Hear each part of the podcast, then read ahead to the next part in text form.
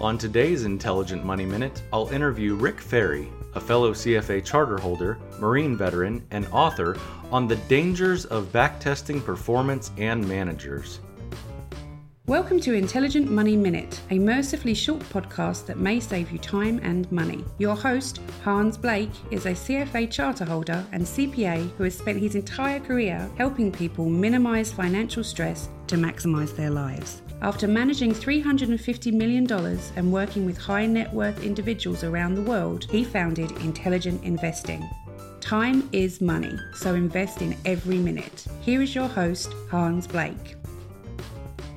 Welcome back, Rick Ferri, to another episode of Intelligent Money Minute. Let's turn to a question I have. Survivorship bias is a, a bias that you and I studied as we studied the CFA curriculum. And I guess to remind remind our listeners, survivorship bias is when you take a look at a database and let's just say you're trying to find the best, let's call it a small cap growth manager over the last 10 years. When you look at that data set, this data set may say that there's, let's call it a 90 90 small cap growth managers.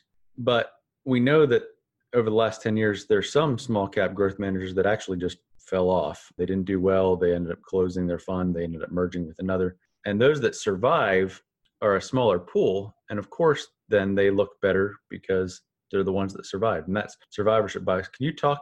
Maybe I just described it too much, but would you mind kind of explaining what survivorship bias is and how it can distort the active passive debate? Sure. So you said that when I went through the CFA curriculum, we studied this. Well, the answer that, that's not true because I went through in the 1990s. Okay.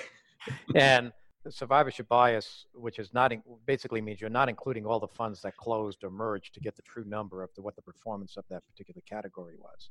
The first survivorship bias free mutual fund database didn't come out until uh, the late 1990s. And then that's when people started to have a conversation about survivorship bias. It came out through CRSP. There was a, uh, that that was funded. That database was funded by Gene Fama, who ended up winning the Nobel Prize uh, in economics a few years ago. So the the database though went back and it looked and it considered the performance of mutual funds that had existed but then closed and compared the performance of a category of funds, let's say large cap growth, looked at the performance of large cap growth funds that survived and saw what that number was, and then went back and said, well, what if we include all the funds that closed? Up until the point that they closed, what would that number look like? And it was actually about 2% lower on average. So, what we were seeing, what we learned from that is that we're getting bias information, or we're getting bias information from mutual fund databases up until that point, where you would say, well, you know, 60% of the active managers outperformed. Well, that's because 50% of them closed in the last 10 years.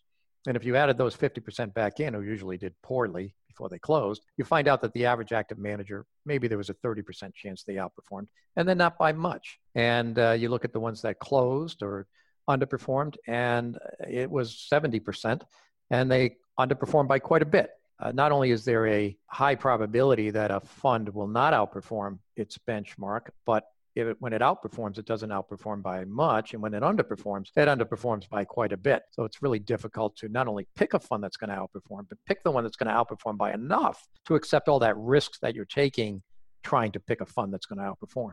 So the bottom line is it's hard to beat the market. Very hard to beat the market.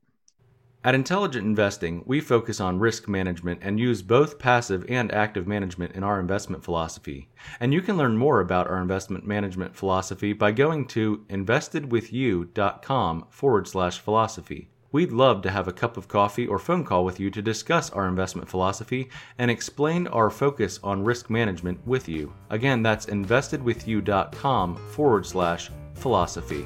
If you'd like to become a client or learn more about intelligent investing, please call 864 679 0500 or visit investedwithyou.com. Remember, time is money, so invest in every minute. Thanks for listening. This podcast is for informational purposes only and is not intended to provide and should not be relied on for tax, legal, or accounting advice. Copyright 2019, all rights reserved.